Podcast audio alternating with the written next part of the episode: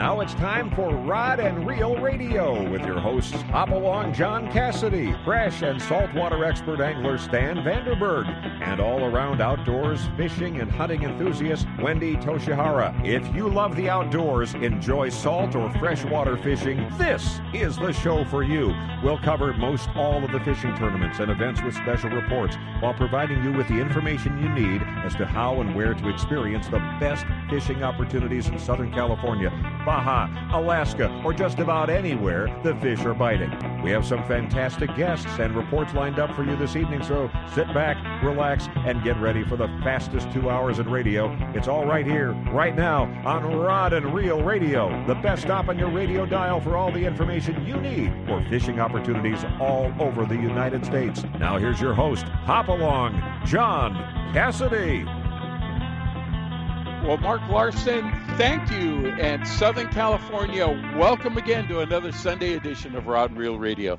I am indeed your underfished toast, Hop Along John Cassidy. I've, if you hear a little swishing in the background, it's me getting as close to the fan as I can to keep cool. And I hope all of you are doing the same thing. But you know what? It's summertime, the weather is hot, and the fishing is even hotter. And we're going to talk a little bit about that tonight. Uh, let me tell you who our guests are scheduled, uh, you know, before we start getting into it. Right out of the gate, we're going to have Captain Keith Dennett from Constitution Sports Fishing. Man, they have had some epic trips, and we're going to talk about one particular uh, fisherman that was on one of the trips that had a fish of a lifetime. So you're going to want to hear about that. Then later on in the hour, WON Bass director, Billy Egan's going to be with us. We've got the uh, uh, California Open at Clear Lake soon to be taking off, and then also the California Tuna Challenge is right around the corner. Those are two events you're going to want to hear a little bit more about. And then the six o'clock hour, we're going to have the lawman himself, Gerald Bill Hockstad's going to be with us. We're going to talk about calico bass fishing and all the ramifications around it. There are some people that that just think calico bass fishing should be just a pure art.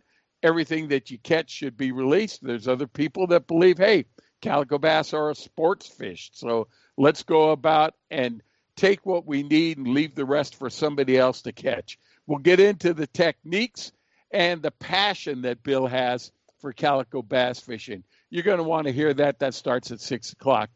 But before we get all started up and ready to go, let me first introduce to you the co host, just back from uh, his uh, shoulder surgery and ready to go and talk about fishing and other things on his mind. He is the voice of 1 800 Bass Boat and a pretty darn good fresh and saltwater fisherman in his own right. Mr. Stan Vandenberg. Stan, how you doing? Oh, I'm doing pretty good, John Wynn. Welcome everybody to the show. I'm I'm actually happy to be here at this point in time and be able to say, you know what, they uh, sawed me apart in, on Thursday, and I'm sitting here talking on Sunday, feeling pretty doggone good. So, well, stay up nowadays. You're, uh, I got to tell you, uh, you know, this is one of those things that everyone talks about. Well, it's easy to do, you got to do it. But when you talk about it happening to yourself, it's a whole completely different matter. And I'm going to take some time here more towards the end of the show, and maybe we'll have a chance to chit chat a little bit about that and we'll and get then. what your expectation was and your realization. Okay, that'll be perf. All right. My other co-host, A, she is the national sales manager for Izorline, represents many other fine products in the fishing industry. She's also one of the newest commercial fishermen here on the West Coast. She's an expert fisherman and hunter in her own right, and just back from pouring herself a nice, cool beverage is Wendy Toshihara. Wendy, welcome to the show, ma'am. And there may be a little alcohol involved in that nice, cool beverage. it's, Wait a minute. Is that ice I hear? Yeah. it's it's completely medicinal. It, it helps keep your uh, voice uh, clear and keep uh, all those bad things from getting in the way of of all the great things that you're going to be talking with us tonight about, Wendy? I, I think it's, it's helping me prevent COVID. It's, it's lubrication. That's right.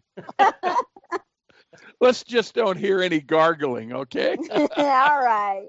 hey guys, let's get to our first guest. He's the owner operator of Constitution Sports Fishing out of H&M Landing here, and then we're going to find out what the Constitution does later on in the year. But let's talk about current events right now.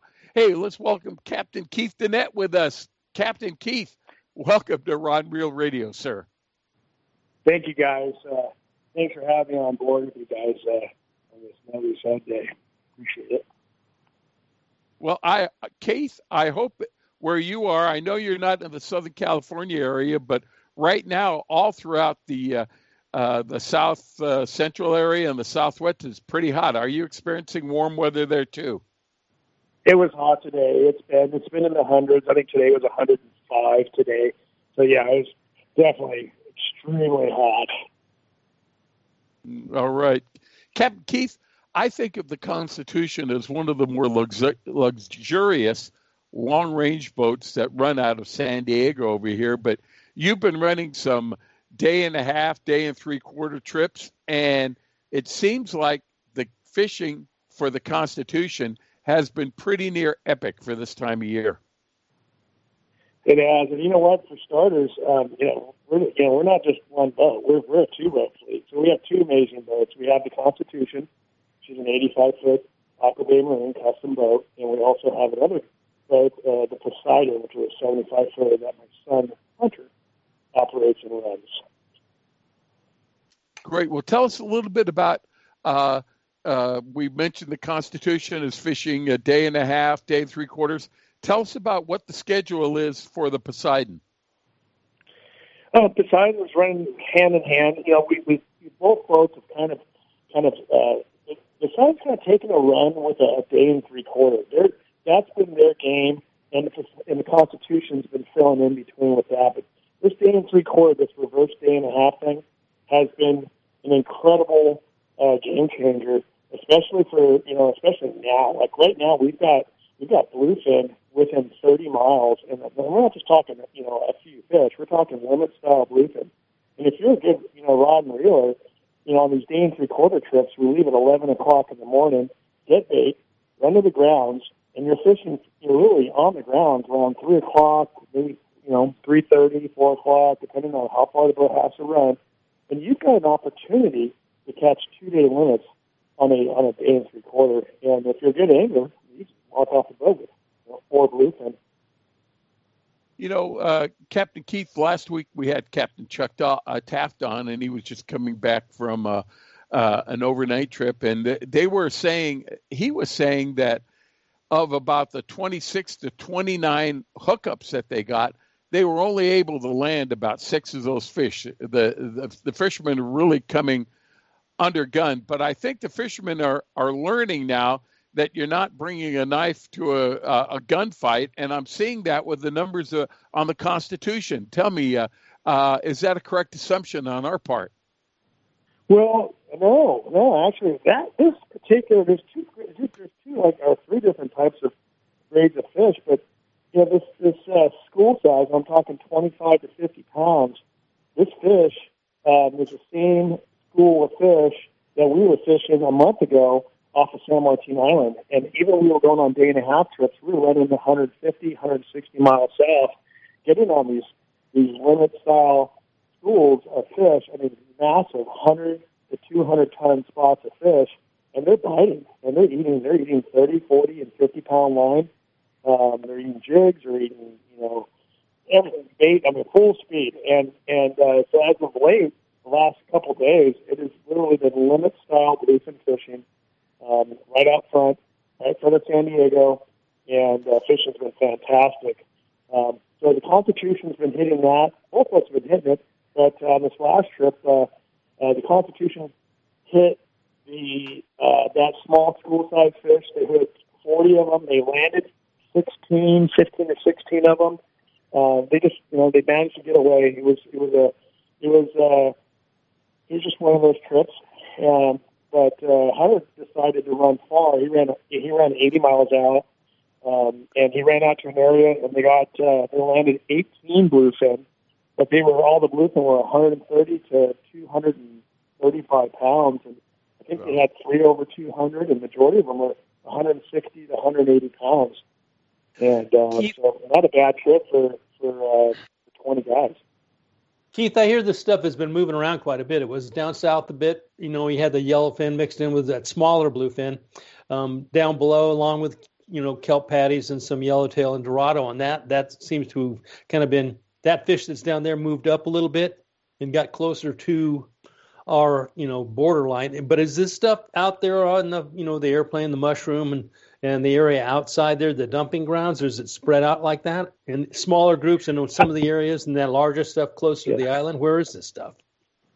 You know, we, we you know we we got a plane that flies, you know, uh, once, twice, sometimes every day, whatever it needs to. And It's been been exactly outside, inside, uh, big schools all around. It's been, been marching out to the west, and uh, it runs out to the west, and then it pop, disappears, and it pops up back in the east, and it's just you know it's a little bit all over, but there's incredible sized areas of fish, and there was a there's a, there's some talk um, yesterday or two days ago um, there was a seiner out near San Nicolas Island, and they seined a, a pretty large school of, of bluefin out there. And these fish, they were averaging in the in the mid threes, uh, 300, 350 pounders, but they had fish in the net that were over a thousand pounds. Woo! Bluefin over a thousand pounds in the net. And uh, the last time I remember this was uh, back in the early 80s, and it was 81 or 82. We had a, Well, that stuff we actually Rosa. saw. I got eyeballs on that stuff. It came up, and actually we hung one we- right in the middle of a marlin tournament. Um, but they were out of the water right next to our boat. And, and Bob Scandalberry from uh, Contender Rods and I, we were fishing the tournament. We just got we got to turn away. If we hook one of these, we'll never land them. But that stuff back then, I think it was 80, like 81, 82, 83 in that realm when that stuff was Yep. was popped up and and that was giant then you know we'd never seen anything this stuff now uh, the volume that we have out here is incredible so and it's spread out everywhere uh, and it's in you know smaller fish happen to be in one spot and all of a sudden that stuff disappears and it can turn to 200 pound stuff just that fast Yeah, and they and they've got eggs. I mean, so when when tuna have eggs, that means they're spawning and they're they live there for the rest of their lives. So it's not like you know, a season, you know, something that they're, they're here this this year and they're gone the next. I mean, when they start egging, you know, they're they're, they're sticking around. They're they're, they're home guards. You know, it's a- We are uh, speaking with uh, Keith Dennett. He's the owner operator of Constitution Sports Fishing and Poseidon Sports Fishing out of uh, H&M Landing here in San Diego. And and Keith, uh, one of the things I guess we have to address, we we've got to address the elephant in the room, or should I say more, the super cow that is in the room. It, it seems like uh, some of us like to go out there and progress and we catch our uh, double digit fish and then we progress to triple digit fish and, and keep on going up. But it seems like the Constitution had an episode over this past week where someone went right from double digit to super cow fishing. Can you can you uh, give us a little uh, story behind the story on just exactly what that was all about? Hey, yeah, you know what? Uh, Captain Chase was running the boat on that particular trip, and uh, they had a phenomenal hit. They they hooked over 35 fish, and I think they landed right around 16 of them. Um, they had uh, they had about four over 200. They had one over 300, um, and then they lost another one that was in that same range. That's that mid mid 300 pound fish that chewed through the leader right at right at uh, right at just out of gaff range. Um, but we did have a, a lucky angler, uh, Sophia Gale, uh, first time lady angler on board our boat, and uh, and her her dream was obviously to catch a fish over over 50 pounds, and uh, you know, and and as as always, uh, women and children always go first on our on the kite rotation on our boat. We just always start with the ladies or children up first, and and uh, we kind of start. That's where we start from there, and we go down the list. But uh, she was number one, and uh, that was our first fish we hooked to the trip. Got her on board, and uh, pretty pretty amazing fish to to hit the deck. Wow, I, I pretty amazing is an understatement. Uh, to you know, I know now the Constitution fishes off our local waters here, and then later on in the season, you you go down and fish off of Mexico and Puerto Vallarta. But is this one of the largest fish that uh, has been caught on the Constitution, Keith? Well, it, it is definitely the largest bluefin that we've caught. Um, definitely never it hasn't been the largest fish, but we've we've we've uh, we've uh, boated uh, on the Constitution. We've had a yellowfin that was a 413 pounder caught by Kevin Boyle. Um, we've had a 385 pound um, by caught by Aaron Kaplan. We've seen some some large, you know, a lot of 375s, 380s, 385s, 390s and and and fish over 400 pounds, but those were yellowfin. And this is this has been the, the largest bluefin caught um, in our local waters, which is pretty nice. Right. Hey, Captain Keith, we've got hold on, guys. We got to take a commercial break uh, right now. Is Captain Keith? Is there any way I can get you to stay with us just a little bit longer, and we can talk about more of the phenomenal fishing, not only here off the Southern California coast, but what you expect to be seeing here later on in the season, and talk a little bit about the more about the Poseidon and the Constitution. Sounds good. All right. Hey, you're listening to Rod and Reel Radio on AM 540, or you can listen to us live at uh, rodandreelradio.com. Stan, Wendy, Captain Keith Dennett, and myself will be back after these messages.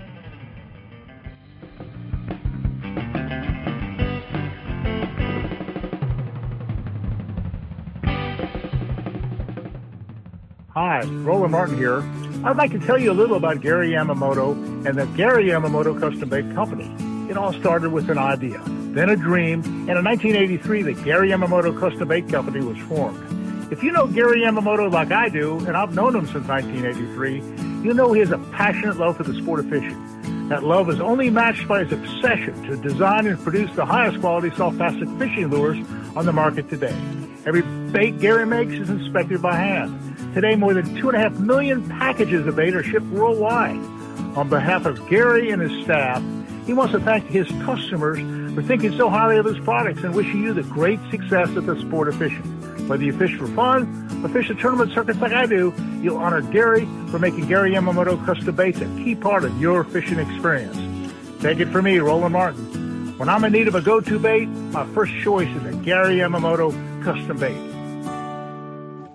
Turner's Outdoorsman, California's number one fishing, hunting, and shooting sports retailer, now has 28 locations. Turner's is your one stop shop for fishing tackle, hunting gear, and everything for shooting sports. Turner's offers a full selection and unmatched prices on the gear you need. Whether you're planning a fishing trip with the family or chasing giant tuna, Turner's highly skilled staff will make sure you have the gear for your next adventure. Visit Turners.com to find a Turner store near you and be sure to join the Turner's Discount Club to get weekly ads and specials right to your inbox. Turner's Outdoorsman, your one stop shop for all your fishing needs.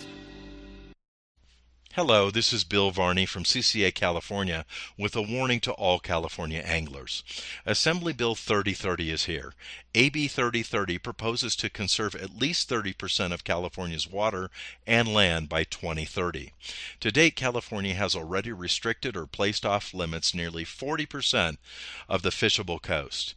With a current network of more than 145 marine protected areas, California is already recognized as a world leader in marine conservation.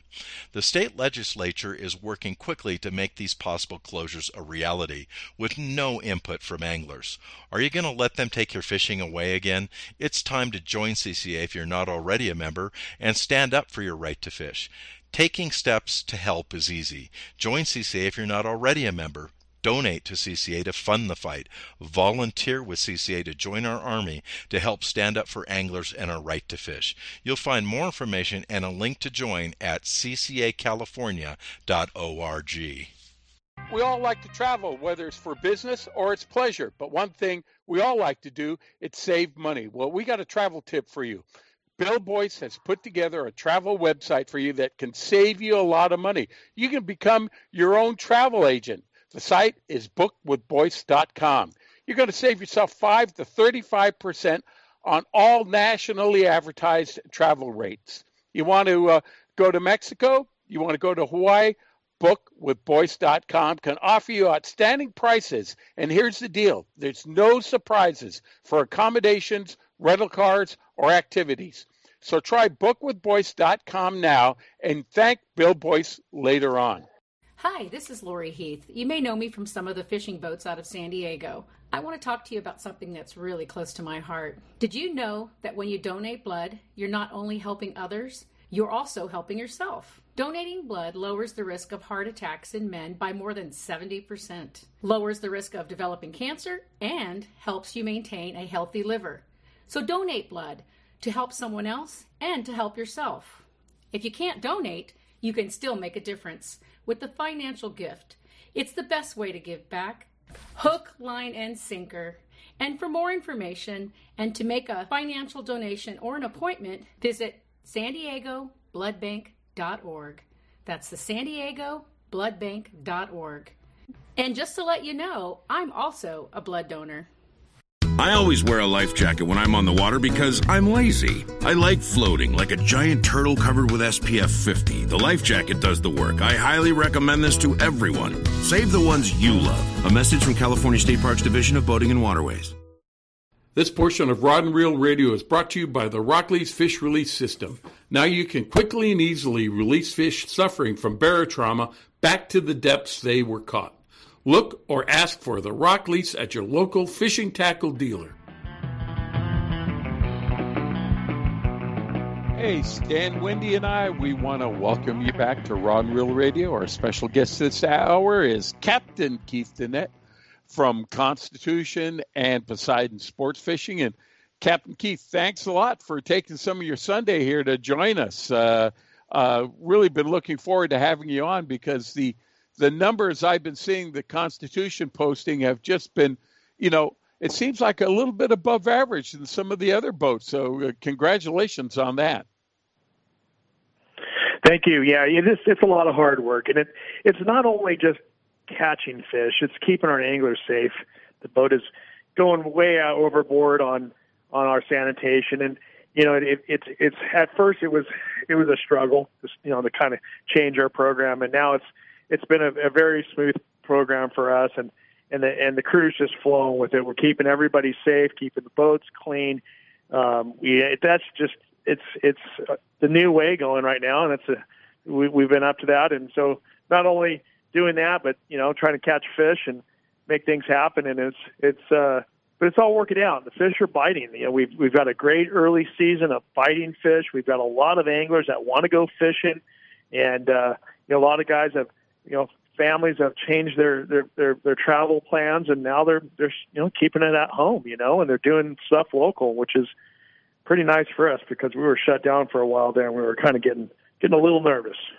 Uh, Captain Keith, uh, I know, and uh, I think everyone is very well aware of the protocols to try and keep uh, ourselves safe, especially in light that there seems like there are more reported cases of COVID. As a matter of fact, I had one of the fish te- fishermen text me oh, about 30 minutes before we went on air, and, and someone with a temperature of 104 tried to get on one of the sports boats today, and they were uh, they were turned away. Uh, can you just go over real quickly the protocol that you are following on the Constitution and the Poseidon, especially on overnight trips, to, to keep everyone as safe as possible?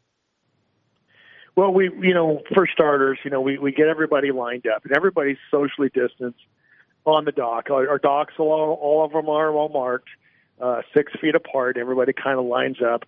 Uh, we do have a uh, COVID release form for everybody to sign before they get on board. Uh, once they get on, before they step on board, they just do a little temp check um, on every every angler before they step on board. And uh, we we we do a slow. Uh, we we start to line up a little earlier than normal. And um, since we, we we do that check, uh, we allow five anglers to get on at a time. It lets everybody kind of spread out and go and find their bunks, go get everything uh, where they need to go, and then they'll once they they they check in in the galley um, and get everybody going. It we ask them to go run up to the bow, and our our rails are all marked, and we get everybody kind of in a sense socially distant, um, and everybody wears a mask when they step on board, and uh, yeah, and throughout the whole trip, it's constant cleaning, bleaching the rails, bleaching the heads, you know, wiping everything down the galley. It's just it's a it's a nonstop. We have uh, sanitizing stations. We always uh, recommend our anglers to wash your hands, and if you're in a situation where you're not able to wash your hands, we have uh, unlimited supply of hand sanitizer, and uh, it's just you know if you want to go get a cup of coffee, uh, if you want to grab something real quick, and you know you just don't you know there's a line at the head or whatever, you know they can go clean their hands, and then we have gloves for all the anglers to use to uh, to get their coffee, get a drink, um, you know, sit down. We have kind of limited seating in the galley. We kind of encourage everybody to eat food outside. Um, you know, it's just kind of the new way for until until things calm down. Wow, and you know, I I've got to really tell uh, our listening audience too that right now the fishing is is great out there, but don't don't feel like hey these fish now are getting so big that that you can't handle them or that you're not going to be able to you know to enjoy a trip going out thinking that oh my gosh i might get a 300 pound fish. We had this uh, young lady uh, just uh, a couple of weeks ago sophia gale. She picked up a 370 pound fish and i don't think sophia is any more than maybe what 135 pounds soaking wet and with the help of your crew and, and who knows what, uh, she was able to catch not only the fish of a lifetime, but have a memory for the rest of her life of something that none of us really have had had the opportunity to do. Yeah, the gear? It's it's it's a lot with it starts with the crew, one hundred percent. The moment everybody steps on, it's always the crew, and from the it goes into the tackle. We you know we we fish with you know, we, we use, we probably use Okuma uh, Makairas and, and, and the PCH rod, rail rods, Okuma rods and Okuma reels. And, and all of our gear is all braided up. We have uh, a large uh, selection of kite gear, helium tanks, kites, helium balloons. Um, we just had another order of a 100 flying fish delivered to our boats this morning uh, from G Fly. Those guys, uh, Mark Maeda, brought them down to uh, Mark and uh, Terry brought them down to us. So we, you know, we did. We've got we've got flying fish on board, and the boats are designed and rigged to catch big fish. So it helps that. And you know, when we when we do hook one of these big fish, the tackle it's amazing when you're fishing the proper tackle. It, it's it's it's amazing how a 370 pound fish with the proper tackle feels like a 50 pound fish with say 40 pound tackle. It's the same it, it feels the same. It's it's the same pull. It's the same drag. It, it just you know we just have bigger bigger breaks on these reels and heavier line and you know a lot of spool capacity and you know in the end there it's it's it, these fish can be landed you know by by novice anglers very easily. When you know, uh, oh, go on, Stan. About, you know the technology has come so far over the last even 10 years. Uh, but, you know, since 05, let's go back to when the yellowfin exploded down there on the lower banks and everybody was not used to being involved with, you know, fish coming in it at speed like this where you got 100 pounders one thing but when you get 200 pounders coming in and the chance to get those and and you can have several not just one hooked up all at the same time that was down there then but we did not have the technology and the rods and the reels that we have today. Now, the the rod the reel companies kind of made the move. Hey, we got we built in the torque and we built in the power for you, and we put speeds on the reel. Now you've got to have a rod company that can match that. And with the programs that they've got out there today, the rod companies have built rods that you can put them on the rail, turn the handle, load that rod up, and when the when the rod tip comes up, you turn the handle and load the rod tip up again, and learn how to use that technique, and you can land these fish where before we didn't have a whole lot of chance, especially before Spectra. You know, they'd run us out of mono in a heartbeat. But now, with all the programs that we've got and all the different techniques that we've learned, it has just changed fishing dramatically. And if you can get people on board to listen a little bit, um, they'll quit fighting the rod, the reel, and the rail, and just fight the fish once they learn how. And it's a it's definitely technique driven, but it once you get it down, it's a pretty simple task, and you can land these big guys. Yeah, exactly. And then these rod companies, you know, especially with these new rods that we're fishing with, you know, it's just we we haven't even used a push pole in two years.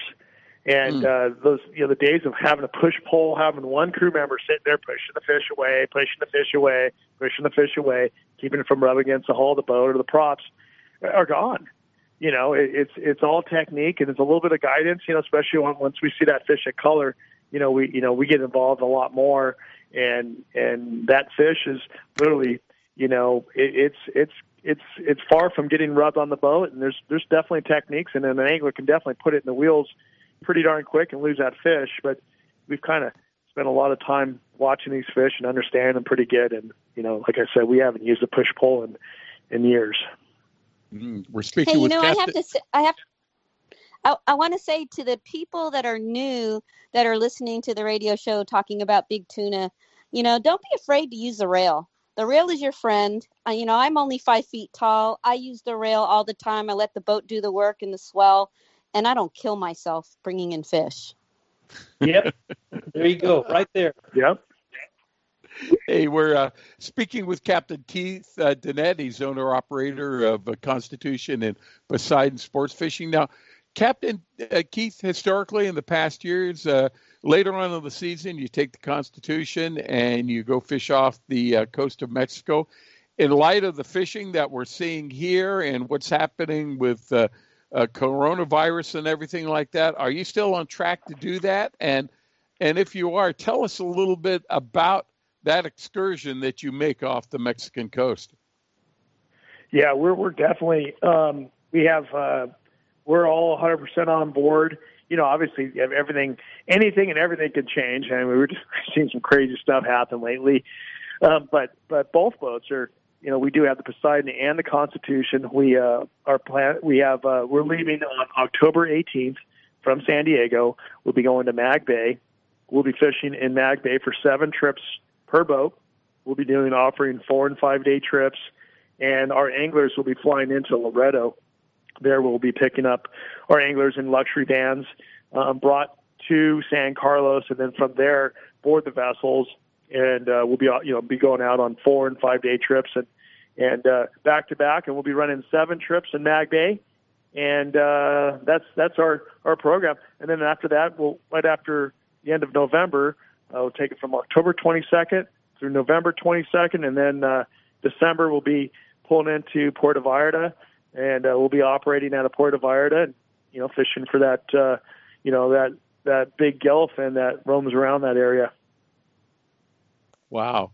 And and and tell us when it comes to bringing gear and everything like that. Uh, are fishermen expected to carry everything down there? Do you have a full complement? Uh, uh, do you offset on whatever it is they don't bring? That tell us a little bit about what type of gear they should bring with them on a trip like that, and should they they should be expecting to fish with. Well, the unique thing about fishing with us is that uh, we we uh, we we purchase you know, well, it was was for the Constitution about forty thousand dollars worth of tackle, and we would rig up both you know our boats full of thirties and fifties and kite gear and all kinds of gear, and our anglers um, do not need to bring any gear um, coming fishing with us. All of our gear is brand new from the start of our season, and it gets used for about a few months, four or five months, and then it, it comes off the boat, it gets sold, and then we buy all brand new gear. So every year we buy brand new gear. The boats run with brand new gear for for every season. Um, we do have a, a, a unique program in Mag Bay. Um, we're, what we're doing is we're allowing our groups to uh, put rod tubes on board the boats. Um, and since we're only going to be there for a month, um, each group can you know put one or two rod tubes, mark their tube, and if they want to put some jig sticks in there, um, they're not interested in carrying anything on the plane. They can go ahead and put them in the rod tubes, uh, put them on the boat, and get strapped on the top deck. And you know, when their group shows up, uh, we'll have some care packages for them with uh, those uh, um, troll, you know, more, you know, wahoo trolling lures and and whatever stuff that they want to put on on board. You know, we'll have a tote for each group, and uh, and they also have the rods on board. So if you guys want to put some reels in there, or just want to carry their reels on the plane, and then show up to the boat, fish their rods, pull them on the rod tubes. Of course, we're going to have all the gear on board for for them. You know, we'll have you know, 40 and 50 pound, 60 and 80 pound, and 100 pound and 150 pound rods, and for everybody to use a trip. So we've got gear for them, and if the guys want to bring some special gear on board, they can put them in rod tubes, and then once the trip is is uh, is done in on in the end of November, the boat heads up north, and the groups can come and pick up their rod tubes, and it's kind of a neat, kind of a custom, personalized service that we're doing. That trip that you're running off of Mag Bay just sounds, gosh, so inviting because, you know, either you go to Mag Bay and you're fishing pongas and you don't get a chance sometimes to go outside, or none of us, uh, not a lot of us, have the luxury of being there on. Uh, uh, uh, you know someone's personal vessel. Uh, what are the expectations of of the type of fishing you're going to be doing when you're uh, staying off Mag Bay, uh, Captain Keith? So, so we'll be offering four and five day trips. So that means on a four day trip, you're going to get about three days worth of fishing, and uh, on a five day trip, you're going to get four days of fishing. Um, we'll be we'll be fishing offshore. We'll be targeting wahoo and tuna and dorado, yellowtail. Uh, that place is just corroded with marlin. And uh, you know, we've we've seen uh, there's been a trend. You know, there's been you know we've seen this giant dolphin showing up there. And uh, last year was you know, the first year, same year before that. And I think we're just going to start seeing more and more of that. We're kind of in a, in a trend right now. We're going to start seeing that large yellowfin off of Mag Bay here this year, and so we're kind of hoping to to to, to see that there when we're we're you know we're down there. And uh, so, yeah, we're, we're offering really neat trips, wahoo fishing. It's kind of a, uh, it, you know, if you don't exactly, you nail it on the head. If you don't know somebody who's got a private yacht, or you know, or you, you know, you haven't signed up on a an eight or ten or twelve day trip, um, you know, it's it's something that's pretty unique where you're able to fly in, and if you're not able to get away for that long, you kind of get on a boat go fish for you know three or four days and you know, have a really nice trip. Captain Keith, uh, if uh, someone is interested in finding out what the schedule is for Constitution Sports Fishing or the Poseidon here in San Diego, and want more information about fishing with you off of uh, uh, you know Mag Bay and or going off the coast of mainland Mexico, how's the best way to go about getting that information? Well, always you can always talk to my wife Nicole. Um, she she answers the phone I, I hate to say it 24 hours a day, but you know, pretty darn close. We get a lot of guys that call late at night, but 866 uh, 903 7742. Um, they can always uh, go online at constitutionsportfishing.com or uh, poseidonsportfishing.net. And uh, you can go on either website. Um, and also, too, you know, hmlanding.com, uh, very great uh, site where, you know, if it's uh, you know, 10, 11, 12 o'clock at night and you're absolutely are itching to go fishing, um, you can just jump on there, find either the Poseidon or the Constitution, get clicked in there, put your credit card in there, and book your spot and go fishing because those trips are right. filling up fast. Captain Keith Dennett, thanks a lot for being with us, and we look forward to seeing you aboard the deck of the uh, Poseidon or the Constitution here real soon. Thanks a lot uh, for sharing some of your Sunday with us. I appreciate it, guys. Thank you for having me uh, on board. Have a great Sunday, everybody. Well, Thank you for listening. All right. Thank you. Boy, great, great fishing right now. Well, we're going to get on to more great fishing because coming up next, we're going to have WON Bass director Billy Egan. He's going to be talking to us about the California Open at Clear Lake. And maybe we'll have a little bit of the opportunity to uh, talk about the tuna challenge that'll be happening down here in San Diego a few weeks later on. So stay tuned. There's still a lot more Rod and Reel Radio to come after these messages.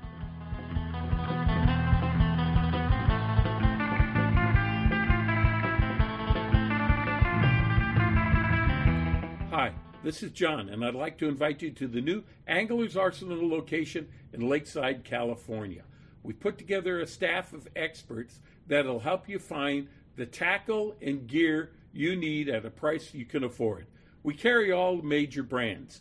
And if you need custom work done, we can do that for you with both rods and reels. How about servicing your old equipment? No problem. We can do it quickly, easily, at a price you can afford. We also do custom hand poured plastics through Western Plastics. design the lure of your dreams, and catch the fish that have been getting away. So come and visit us in Lakeside. We're at 12255 Woodside Avenue, or you can visit us at anglersarsenal.com.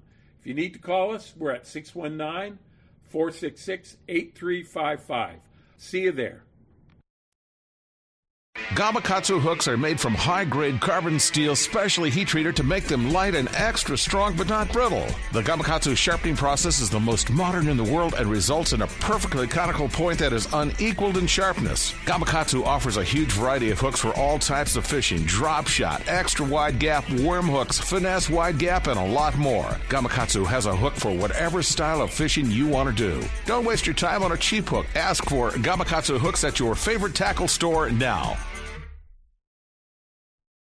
We want to tell our listeners a little about Bajo La Luna restaurant located within a lush hidden garden in the heart of Cabo San Lucas. This family run restaurant offers patrons a selection of unbelievable tapas, the most delicious Mexican entrees, an outstanding selection of wines and crafted cocktails, and the most amazing desserts, all served in an upscale, casual, outdoors atmosphere at prices you'll find very affordable. When you visit Bajo La Luna, mention Rod and Reel Radio, and there might just be a complimentary beverage served with your dining experience. Bajo La Luna is located right across the street from Cabo Wabo and offers free or valet parking. Get all the information you'll need to visit Bajo La Luna restaurant on Facebook. Just click their direct link icon found on rodandreelradio.com.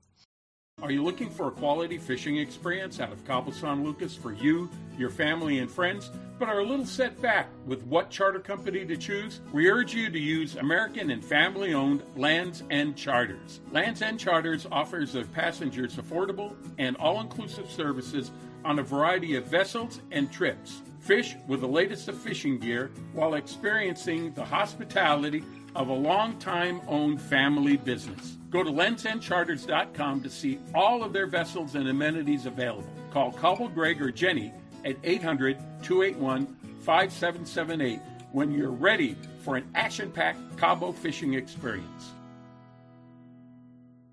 Hey, everybody, this is a message for our listeners from a new Baja Magic Lodge at Cedros Island. Cedros Outdoor Adventures wants to make your dream of fish at Cedros Island a reality. Want to go after giant calicos or yellowtail with the best Cedros Island fishing organization, but you just don't know who to contact? Then give Cedros Outdoor Adventures a call at 619 793 5419, or even better yet, log on to their informative website at cedrosoutdooradventures.com. There you can visit their trip calendar and schedule a trip that's convenient for you. Once again, the phone number is 619 793 5419 or their website of cedrosoutdooradventures.com. Rod Reel Radio is brought to you by BajaBound.com Insurance Services. Are you driving to Mexico? You can buy and print out your Mexican auto insurance policy online in the convenience of your own home or office in minutes now with BajaBound.com's easy to use website. After printing your auto insurance, check out the BajaBound.com site. There too, you will find great travel tips and information to help you get the most out of your next road trip south of the border. So, this is an important fact to remember. Use BajaBound.com. It's the easiest way to find and get Mexican auto insurance. If you're serious about your fishing, choosing the right tackle is one of the most important decisions you'll ever make. Izorline makes premium fishing lines including monofilament, Dacron, Spectra, fluorocarbon, battle-tested harnesses, and top angler tested Izorline tools and accessories. Izorline premium fishing products are created to provide you with the ultimate in strength, dependability, durability, high abrasion resistance, low stretch, and high quality. All Izorline products are 100% guaranteed against manufacturing defects. You just can't buy better value. Izorline will replace or repair at their option. No questions asked if you're not pleased with any of their products. Catch what you've been missing. Quality guaranteed. Rod and Reel Radio is now available as a podcast you can subscribe to on iTunes, Stitcher, or your favorite podcasting app. Get notified as soon as new episodes are available, or go back and listen to our past shows. Browse through all of our archive shows at rodandreelradio.com slash archives and click the subscribe button to get started listening now. Stan, Wendy, and I, we want to welcome you back to Rod Reel Radio. Well, you know, with the shutdowns that we've had with the uh, COVID vi- uh, viruses, uh, tournaments have really been shuffled around, and tournament directors have been working overtime trying to reschedule, trying to keep their uh, participants informed of what's happening. And same thing has happened with uh, Western Outdoor News and the Big One events. Uh, and we've got with us the director for uh, WON Tournaments, Mr. Billy Egan, to tell us about one of the largest and most exciting tournaments that'll be held here in California for the whole year, how it's been rescheduled, and how he plans to run it off here in a couple of weeks. So, Billy Egan, welcome to Rod and Reel Radio. Good afternoon, guys. Thanks for having me on.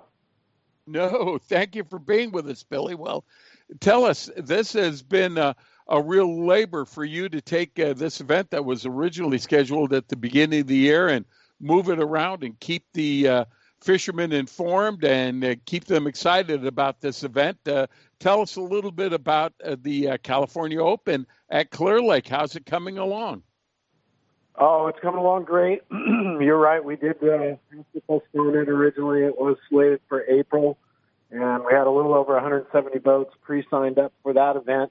Uh, but you know, unfortunately, due to the COVID situation, we had to uh, postpone that event to be uh, safe for all of our anglers and uh, you know the county up there. And the rescheduled date is uh, July 22nd, 23rd, and 24th, which is a little bit different because the guys are going to have to deal with a six-hour permit deal rather than an eight-hour permit deal that we're typically used to. But you know, we've had a, a lot of the anglers uh, hold the tide uh, they are looking forward to fishing it. Uh, you know, we've got our point race this year with uh, Life Source Water System for our ten thousand dollar Angler of the Year prize, which is still viable. So we've got a little over, I think, a little over 160. We had 159 when I left on Friday.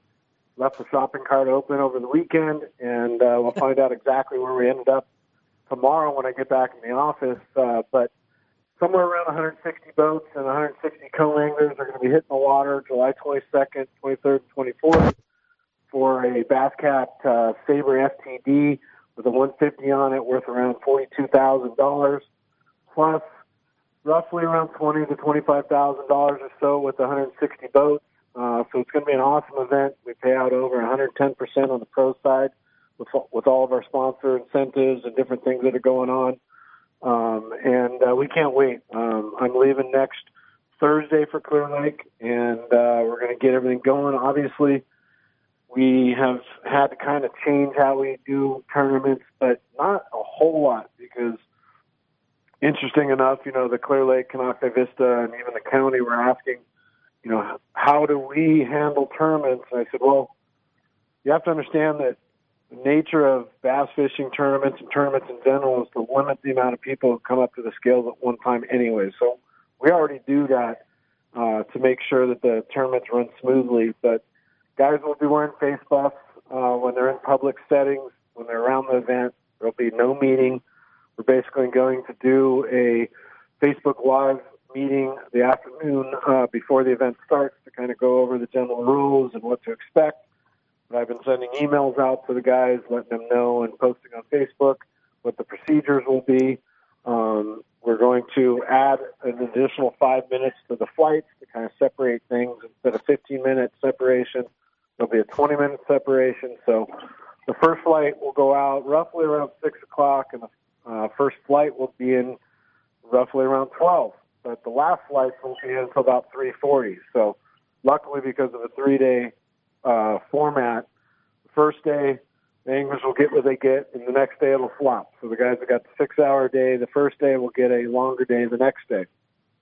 And right. third day, we've we've changed that years ago. Base it's based on your position. So depending on how you're doing after two days, will determine how much fishing time you get on the final day. But uh, you know, our sponsors have been anglers have been great. Uh, we've only lost a few guys uh, because of the COVID situation. Had somebody call me just Friday, mentioned that he's got a family member that's got it, so he's going to stay home just to make sure to be safe, so that none of our guys are exposed to what he might be exposed to. And um, it's it's awesome just to be able to get up there.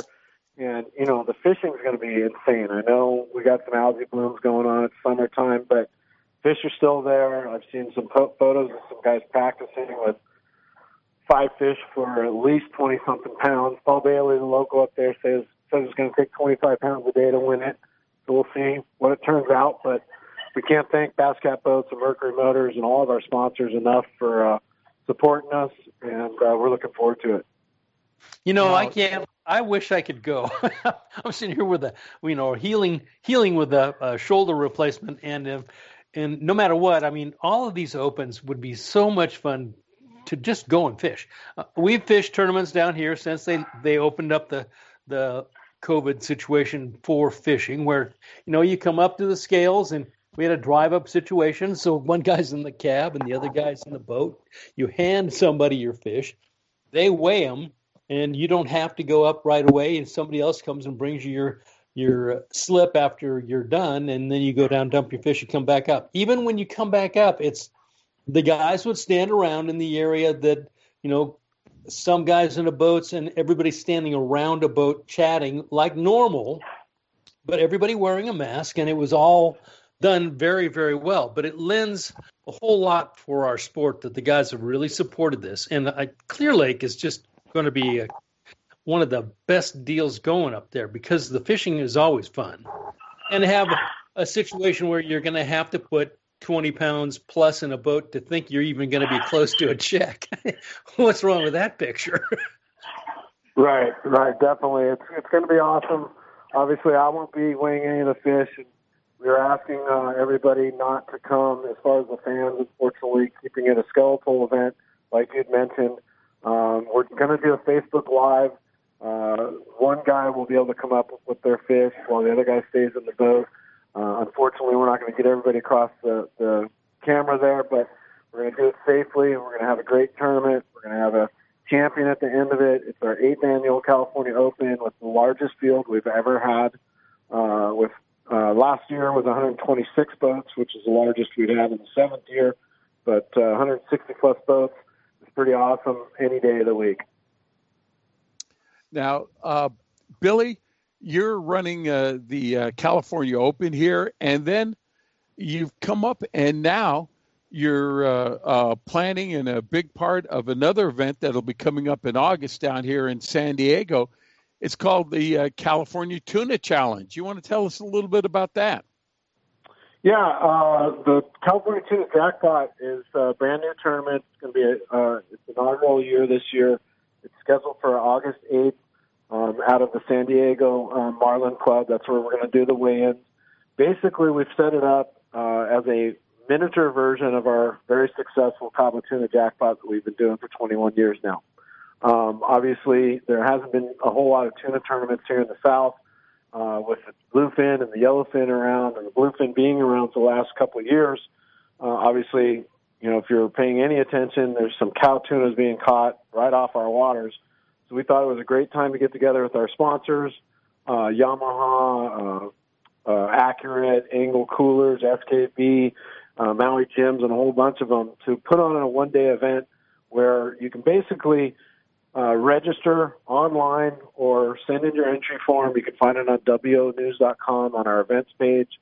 Um, the purpose of it is you can register now, get all the information done. We'll email you everything that we need so that you can get your wristbands far in advance and be able to launch wherever you want to. So if you want to launch from Dana Point or you want to launch from Oceanside, uh, because you want to, that's closer to where you're at. All you have to do is weigh the fish down in San Diego. Maybe take some, have somebody bring the trailer down to pick up the boat down there. We're going to have uh, an award show just with the anglers. We're asking again for everybody, the family members, to kind of stay home so that we can just get this event off the ground, have a great day of fishing. Um, what they're going to be able to do is the entry fee is four hundred dollars for a team of four guys. Um, you can have six, so if you want a fifth and a sixth angler, it's just a hundred dollars extra for each angler. Total of six, minimum of two, but you can go out and uh, add in some options. We've got a $250 tuna option, $500 tuna option, and a $1,000 tuna option. We've also added a $250 yellowtail option for those guys that are out there chasing the big yellowtail. Um, so for a team of four, for all in, it's $2,400. A team of six, I think it's $2,600 uh, all in, and we can go out and have a great day. lines in at 4 o'clock in the morning on August 8th, and then lines out at 4 p.m., and then gives you a good two hours to get back because the weigh-ins will be from 4.30 to 6.30, but you must be inside the five mile an hour harbor zone by 6 o'clock to have your fish weighed. Then at the end of the day, the top three fish are going to win the general entry pot, which based on 50 boats is 7,000, 2,000, and 1,000. Um, and then the options is just based on how many people get into it. But a lot of money, a lot of sponsor items going to be raffled off at the award show. It's going to be a great day. So we're looking forward to that. And uh, you can check us out on Facebook there. Also, uh, California Tuna Jackpot, uh, Western Outdoor News, our website, and uh, give me a call at the office if you're curious about that event. 949-366-0248 is my direct line. Uh, but we're looking very uh, forward to this event and uh, for growing this for years to come. Well, Billy, you've got to be uh, really excited with the possibilities of catching big fish at Clear Lake and then coming on down here to the Marlin Club for the uh, California Tuna Challenge and the reports of fish that we're getting right now triple digit fish. And the one report that we had that there was a 370 pound cow that was caught on a trip that was just uh, an overnight trip. Uh, the anticipation of bringing big fish to the scales in both these events has to be really exciting for you. Yeah, we're looking forward to it for sure. Um, you know, uh, with my recent back surgery, I won't be lifting any fish. We've got good staff to help me with that. Dan, I know, I know how you feel, man. Uh, I just got the clearance yesterday or Monday from my doctor to kind of live normal again. But uh, you know, you got to let your body tell you what you can do and what you can't do. But uh, looking forward to that. We have also got the U.S. Open uh, in October, which we just got great news uh, last week from the national parks looks like things are progressing where we shouldn't have any issues with that. I mean, we basically, you know, I don't know if people have heard about it, but when the U.S. Open ended last year, uh, on October 17th, we sold out all three of our Opens in 40 days, and wow. we had 289 entries for the U.S. Open, which is crazy. But you know, we'll whittle that down to about 260 come October, and uh, we'll be, look we'll be looking good. Looks like a good year. Hopefully, all this stuff kind of gets behind us and we can move forward. Billy, if uh, uh, someone wants to uh, get a hold of you and find out more about the uh, California Open up at Clear Lake and or more information about the upcoming California Tuna Challenge, how's the best way to go about doing it? Best way to uh, check those out are our wonews.com. If you click the events and tournaments. It'll list all the events and different things that we're doing. Um, if you're definitely interested in the WON Bass events, I highly suggest you go to Facebook and join our WON Bass Tournament Anglers group, which is a private group which we uh, post all the information. We have a regular WON Bass Facebook page, but I highly recommend if you're interested in WON Bass, you join our WON Bass Tournament Anglers group. So every time something's posted there, you get an automatic message. Um, and the California Tuna Jackpot, just like the WON Bass stuff, can be found on wonews.com. Um, and again, feel free to give me a call anytime, 949-366-0248. We've already got about 12 teams signed up right now for the California Tuna Jackpot and a bunch of other guys saying they're going to sign up. So get in there. And also, before I forget, we have a deadline of, uh, of July 17th for the California Tuna Jackpot. If you get signed up, or your team signed up before the 17th, you're in the running for a thousand dollar Yamaha uh, generator that we're going to be giving away. So you're winning before you even start. All right, Billy. Thanks a lot for being with us, and let's check with you later on. Uh, uh, not only to see what happened at the California uh, Open uh, at Clear Lake, but also to check in to see how things are going for the uh, uh, California Tuna Jackpot. Thank, thank you for spending some time with us, sir. You got it, guys. Thanks very much. I'd love to talk to you guys when I get back from Clear Lake and give you an update and tell you more about the California Tuna Jackpot. Thanks for having me. I appreciate you guys. All right, Billy. Billy Egan, WON Bass director for the uh, California Open at Clear Lake and the upcoming California Tuna, Tuna Jackpot down here at San Diego that's going to be run at the Marlin Club. So, hey, we're going to take a break right now, but coming up next, we're going to have the lawman himself, Gerald Bill Hockstad's going to be with us. We're going to be talking about calico bass fishing. You don't think calico bass fishing can be exciting? Wait till you hear from Bill Hockstad. So stay tuned. Stan Wendy and I and Bill Hockstad will be back after these messages.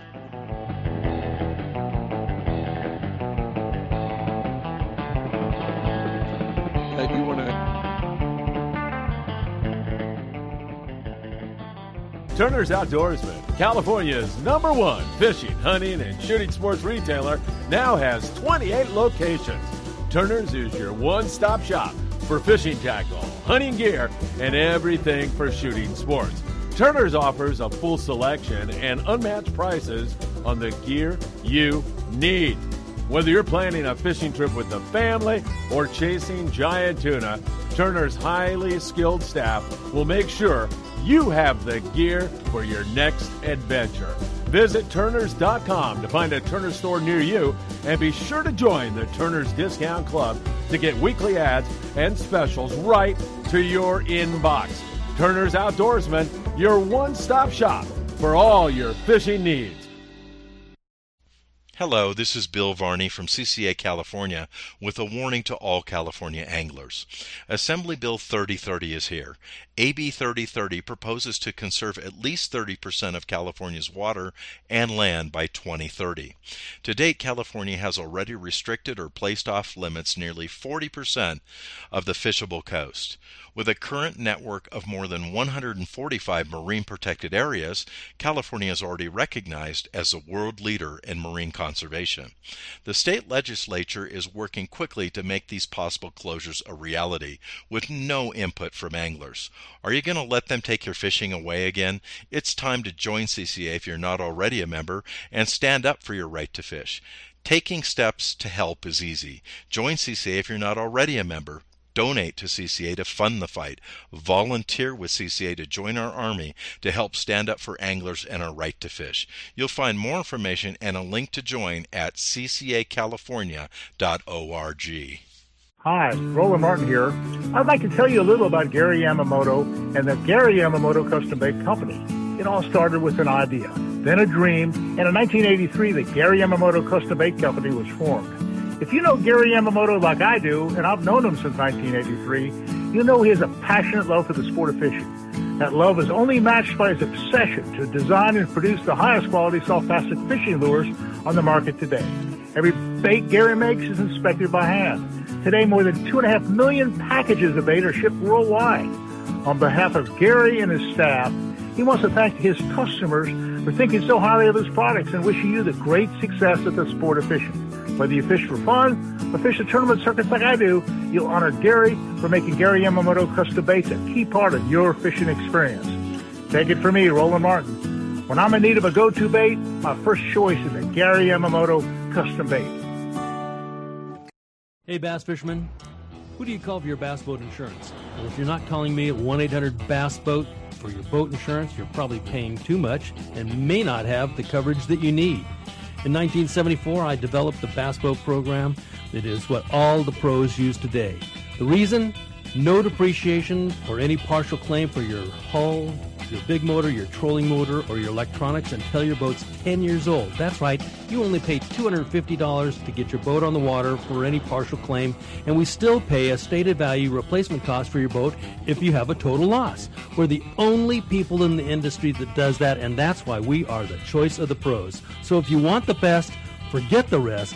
Just call 1 800 Bass Boat. Call 1 800 227 7262 or just spell Bass Boat. 1 800 Bass Boat. I know there's too many letters, but the T is free and the call's on me. That's 1 800 Bass Boat, the choice of the pros for Bass Boat Insurance. For more information, log on to 1 800 BassBoat.com. Hi, this is Lori Heath. You may know me from some of the sports boats out of San Diego. I want to talk to you about something that's really close to my heart the San Diego Blood Bank. Fishing for a way to make a difference in your community? Consider donating blood or making a financial donation to the San Diego Blood Bank. Your gift will impact medical research, revolutionize how we improve health and treat disease, and most importantly, give the gift of life. But we can't do it without you or without your help. Visit san to make an appointment or to give a financial donation today. It's the best way to give back. And just to let you know, I'm also a blood donor. Stan Vandenberg, Wendy Toshihara, and myself, we want to welcome you back to the second hour of Rod and Reel Radio. Hey, our guest this hour is going to be uh, calico bass hunter Bill Hogstad. But before we get, get to that, Wendy, there is a very important petition going around that uh, you would like to bring our listeners attention to. Why don't you go ahead and tell us about that? You know, I couldn't pull up the email real quick, but uh, Alma Leo has a uh, petition for Irvine Lake to open it back up to boaters. And I know, you know, I years ago in the '90s, um, I worked at Irvine Lake. In fact, that's where I met Stan. That's exactly correct. and when I was working there, he ran across me, and uh, that's how I got started in radio. But anyways, um, you know, the lake has been open, but it's only open to shore fishing, and there's so much great fishing by boat that you can't access by shore. So I think it's a great petition. He only has 10 people that signed it um, so far, but he's trying to get more people to sign it so that they'll try to open up uh, boat fishing or boating again at Irvine Lake. Uh, does uh, Al have a uh, a Facebook page that maybe people can go to and uh, check out that petition request?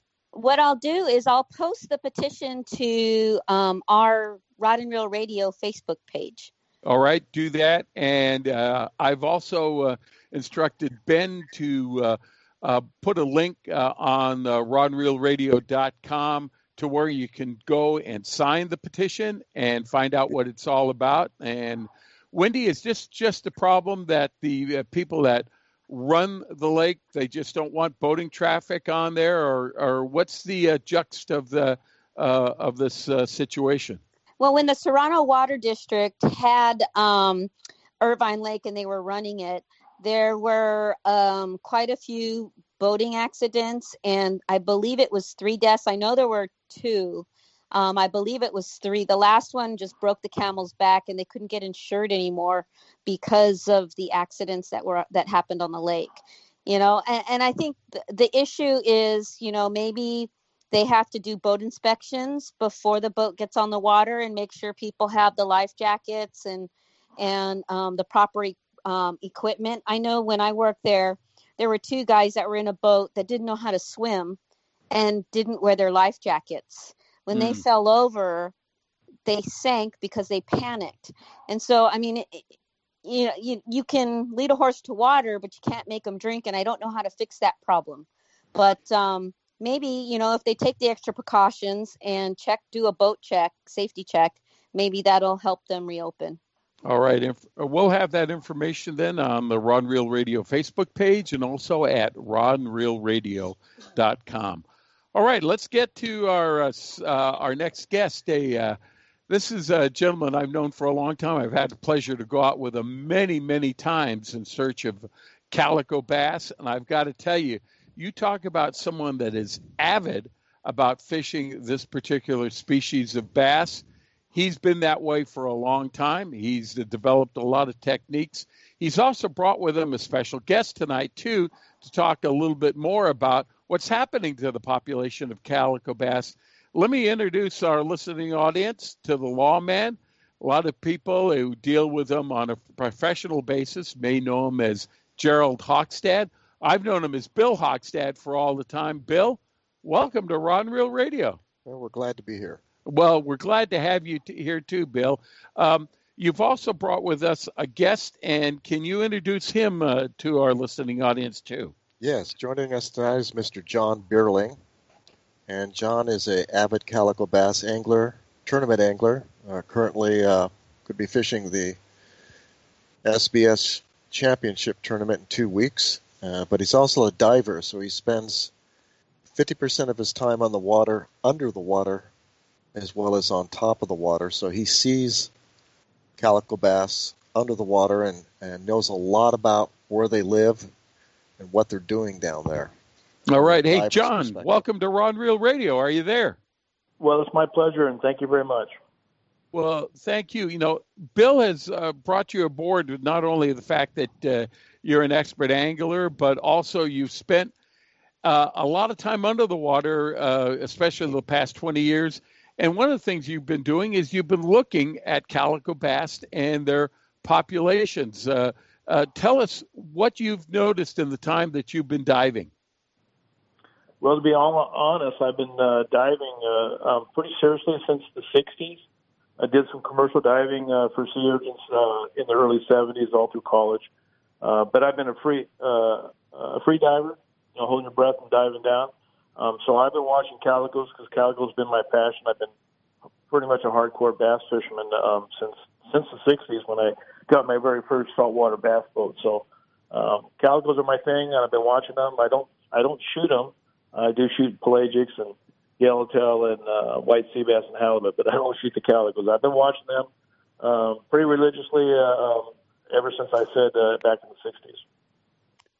Well, now in this day that we've had MLPAs in place that have really cordoned off a good part of the coast that we used to fish for calico bass, now we've tried to find other locations to go out and get them. What have you noticed uh, over the past time that you've been uh, uh, observing uh, the habits and, and the populations of calico bass. What have you noticed uh, uh, in the past few years? Well, just if I just cap it, maybe five years back, um, a tremendous um, void of calico bass life in these beds, especially when I'm hunting white sea bass, and whether I'm at the islands or anywhere along the coastline. I'll dive a, a 100 yard, 200 yard, maybe a 300 yard stretch of just solid kelp uh, in search of like like white sea bass, and sometimes I'll spend maybe three, four, five hours doing that, and I can count on one hand how many legal calico bass I see in that entire bed. Um, it's a little disheartening. Um, I've seen a tremendous amount of uh, uh, pressure by the um, sea lions that have made, in my my personal opinion, uh, calico as part of the main diet, which I've never seen going back, you know, 20, 30, even 40 years. Um, I never saw them chase a calico, never saw them eat a calico, and that's all I see is the calicos hiding from these seals, um, um, and the seals eating them on a regular basis. Wow. Well, That's I, pretty neat stuff. Yeah. Yeah, Wendy, You know go when ahead. When I used to fish with um, Mike Gardner, we used to head over to Catalina, and he had a favorite spot where uh, a lot of seals hung out. And we would fish there with the uh, for the calico bass because you're right, the seals never touched them.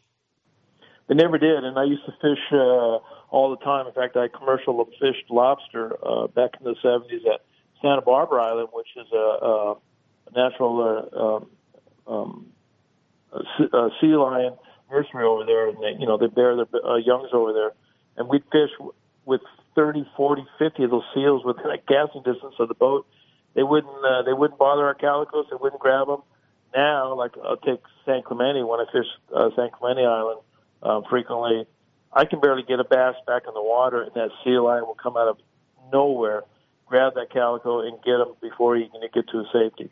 Um, when I'm diving, when I get back close to my anchored boat, you'll see the sea lion um, upside down, 30 feet suspended, under, directly underneath the boat, like he's been trained, waiting for a fish to be thrown over the side of that boat.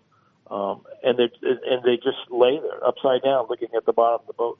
If you try to throw a fish back in from that boat, you will get it every time, every time. Bill, I remember a few years ago that you and I had the unique opportunity to fish at Cedros Island, and the conditions were such the year that we fished there that there was no kelp around the islands because of the uh, warmer water and the hurricanes that had come through there. And we were able to fish the west side of the island where you normally don't get a chance to fish as extensively as we did. I think that was the day we had like 171 calico bass, and I distinctly remember there were reefs and jetties that we were fishing that we were literally throwing our lures uh, right in the middle of where sea, seals were swimming, and never once were we bothered by a sea lion that when we were hauling uh, in calico bass.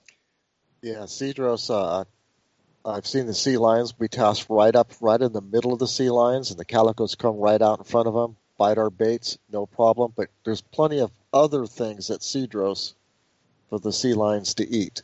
So they've got a, a, steady source of food that they hunt there. It doesn't include calico bass, but the Coronado Islands now, uh, the amount of sea lions there is mind blowing. It's like being in a Blue Planet movie. There's so many sea lions down there, and I was just there a, uh, a week ago, and I saw so many uh, baby sea lions just everywhere. So the they're having no problem breeding, and it's just horrifying to me the amount of calico bass they're probably eating. Because I know they eat a couple hundred pounds of food a day. Now, Bill, have you noticed uh, since you uh, uh fish uh, the uh, the Coronado Islands a lot, you fish up and down the coastline from uh, Zuniga Jetty, going all the way down to Ensenada and Todos and La Bufadora, those areas, and have you noticed that uh, there are uh, sea lions waiting to ambush calico bass that you uh, catch and release? Because I know you're an avid uh, proponent of releasing calico bass. You know, it, it ha- it's a problem that ends at the Coronado Islands. Farther south, we haven't had any sea lion or, or seal seals eating calico bass. So hmm. uh, it's it's where they learn hey, to do it maybe you know we have a problem where um, they think that we have a shortage of forage fish and you know darn well that the the seals are eating all uh, a lot of the forage fish the fin fish. Um, maybe somehow start a petition or something to maybe get the ball rolling on reducing the populations of sea lions. I don't know. Well i think across the board even in santa barbara from santa barbara north the sea lion population is grown tremendously. Look what's happened in San Francisco, but they're having problems with the health of the sea lions because they've overpopulated. And nobody really is attack or even talking about the problem of overpopulation of a species. God forbid. but you know, when you've got docks that have been closed down because the sea lions are all, you know, up on the docks and people can't utilize that for their own boats and they've closed down areas. Now that sea lions are you know, actually starting to get sick because there's not enough food for all of them. That's what the problem is. If there's not enough food, they're going to eat whatever they can find. And if you overpopulate an area, and every every animal has to have its own environment to live in. It has to have enough water, food, and home, if you want to call it that. And, and food is the the primary source. If it's not around, they'll eat whatever is available. Well, there's been no management uh, of of that species whatsoever. It's been oh, oh you can't do anything, don't do anything, to the point where now it's going to be it's become a problem. Um, more and more we're seeing it, and and unfortunately our Department of Fish and Game or whatever you, you want to call it that's supposed to be looking at this is not looking at it at all, uh, and that's really a travesty. So you know I think the awareness has to be our side, we have to publicize what's going on and say, hey, somebody needs to check this because it's out of control. Hey, and guys, when you, uh, looking, when you start looking at down south, it's not out of control because the waters aren't, there's a lot more water and, and a lot less seals down there. Hey, guys, we got to take a commercial break right now. So we're talking with uh, Bill Hockstad on Calico Bass. John Beerling has also uh, joined us to show us some of the empirical uh, information he's collected. Uh, let's talk about catching calico bass here for a little bit. So stay tuned. There's still a lot more Rod Reel Radio to come after these messages.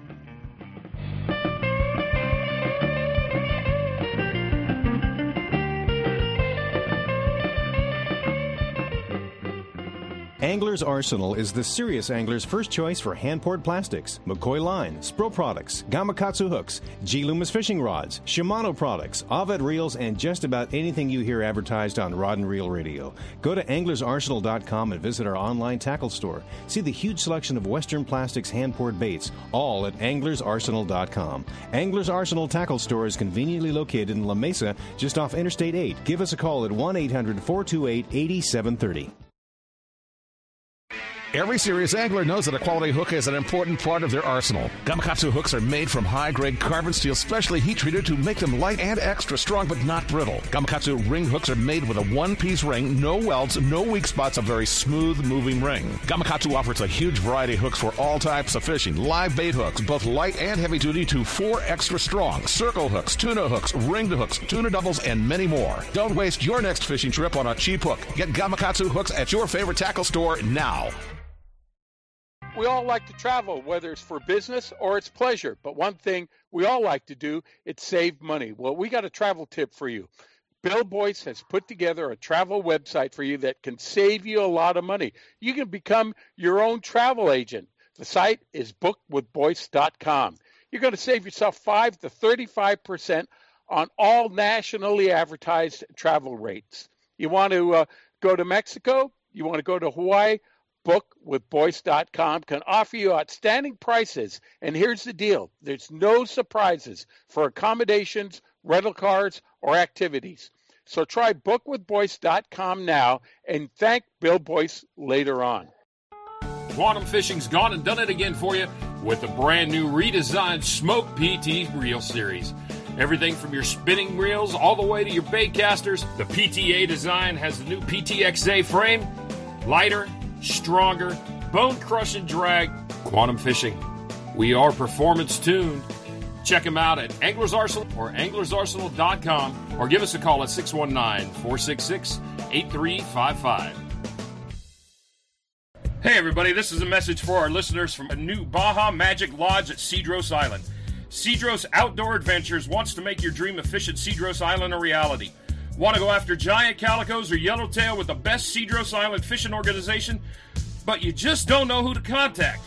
Then give Cedros Outdoor Adventures a call at 619 793 5419, or even better yet, log on to their informative website at cedrosoutdooradventures.com. There you can visit their trip calendar and schedule a trip that's convenient for you. Once again, the phone number is 619 793 5419 or their website of cedrosoutdooradventures.com. Rod Reel Radio is brought to you by BajaBound.com Insurance Services. Are you driving to Mexico? You can buy and print out your Mexican auto insurance policy online in the convenience of your own home or office in minutes now with BajaBound.com's easy to use website. After printing your auto insurance, check out the BajaBound.com site. There too, you will find great travel tips and information to help you get the most out of your next road trip south of the border. So, this is an important fact to remember. Use BajaBound.com. It's the easiest way to find and get Mexican auto insurance. Stan Wendy and I, we want to welcome you back to Rod Reel Radio. Our special guest this hour are Bill Hogstad and John Bierling, and we're talking about calico bass. And let's talk a little bit about catching calico bass. But Bill, before I do that, you not only fish on our local waters off here at San Diego, but you're regularly going to the Coronado Islands. Uh, you're fishing along the uh, the coast from uh, Zuniga Jetty uh, all the way down to Todos Santos, Putabunda, uh, that area. Um, I get asked so many times here in the store, what documentation do I need to fish in Mexico? And there seems to be a lot of confusion. Do I need wristbands? Do I need the visa? Uh, my Mexican permit? Uh, do I need uh, uh, my passport? You're going down there regularly. I know you're fastidious with having everything correct. What do you have in place when you're going down fishing south of the border? Well, I, I have what we call a boat import permit and they have these import permits for RVs and boats. If you're going to be in Mexico, you have to have a boat import permit. It used to be available from Banjercito online, but unfortunately, Mexican websites rarely ever work or work correctly. They're always shut down for long periods of time. So, to get any type of documentation now, you, you, you have to join Discover Baja because they're the only ones that can actually get anything these days. Okay. So they got the connection. So I joined Discover Baja. They can get your boat import permit, and I just recently bought a what they call uh, a permit for fishing at uh, all of the islands that they, they've made like their own Mexican MLPAs. So I, I, I have that per- permit. Discover Baja gets that for you, has your picture on it. So if you're fishing at Todos Santos Island or the Coronado Islands, you need to have that biosphere permit. And I have that. And then I have a Mexican fishing license, which you can get from the from the Mexican website. That's easily done. That's the only one you can actually get online successfully. And then if you're trailering down, then of course you have to have everything up to date. Your boat registration, tow vehicle registration, trailer registration. And when I cross the border, they come out with cameras and they take pictures of all the documents.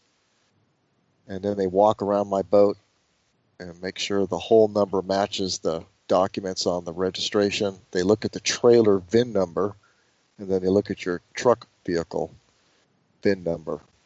And I also have uh, an FMM to show that I entered Mexico by land rather than by water. So if I trailer across, I have an FMM, and they're now available for thirty dollars, and it's a multiple entry FMM. Whereas in the past, it was just one time use. But so I have that. It's good for six months. Now, is that available right at the documentation office when you cross the border? You can buy the FMM right there at the border when you cross you have to go through an inspection there. When you when you get there all the way over to the right, you have to go through. You have to uh, clear uh, the immigration customs guy there, and and then you have to wait for somebody else to come out, and then they they're the a different person takes the pictures of all your documents, fills out a bunch of forms, checks checks everything to be sure you're good to go. Then you go through the X-ray machine and then they, you have to wait until they read the X-ray machine results, and then once they've read them, then they come out and tell you you can go. Or sometimes they come out and look relook at all your paperwork again. Just depends. Uh, a far cry from the time that we used to give the guy a little bit of a hand signal and run across the border, and we were off. Yes, and so uh, uh, we all have our biosphere permits and our uh, uh, multiple entry FMMs now. So the case we're stopped by the Mexican Navy, we can show them that we didn't come by water, that we actually entered by land.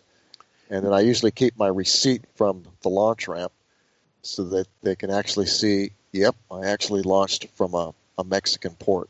Now, there are a lot of people that are playing Russian roulette, uh, private boaters, especially fishing at the Coronado Islands. They go, man, I never see any any anyone from Mexico out there. Never see a patrol boat.